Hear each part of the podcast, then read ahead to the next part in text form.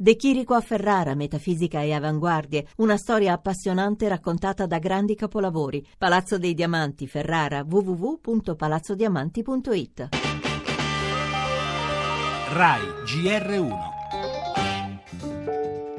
On this World AIDS Days in occasione di questa giornata mondiale contro l'AIDS, consentitemi innanzitutto di dirvi grazie. Per la prima volta possiamo dire di aver deviato la traiettoria di questa epidemia.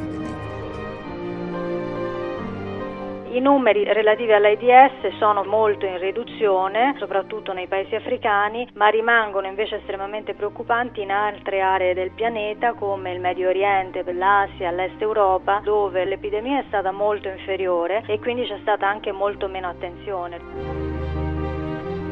Noi riusciamo a curare l'infezione e impedire che progredisca verso la malattia e la morte, non riusciamo a eh, impedire che nuove infezioni si vengano a verificare. Se ci fermiamo non potremo che assistere a una ripresa dell'epidemia. Prima le buone notizie, un calo del 33% delle infezioni e del 29% delle morti legate all'AIDS a partire dai primi anni 2000.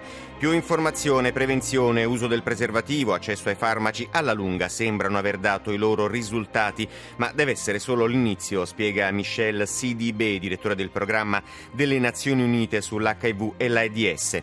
Abbassare la guardia sarebbe un suicidio quando nel mondo ci sono ancora 37 milioni di persone positive al virus e spesso, cosa ancora più grave, senza esserne consapevoli, perché la riduzione del contagio può portare proprio a questo paradossale effetto di ritorno, minore controllo, più infezioni. Potrebbe accadere anche in alcune aree dell'Europa, lo ricordava Stella Egidi, Medici Senza Frontiere, mentre nelle parole di Massimo Galli, infettivologo dell'Università di Milano, la grande sfida dei nostri tempi, un conto è rallentare il decorso della malattia, ben lontano è l'obiettivo zero contagio entro il 2030.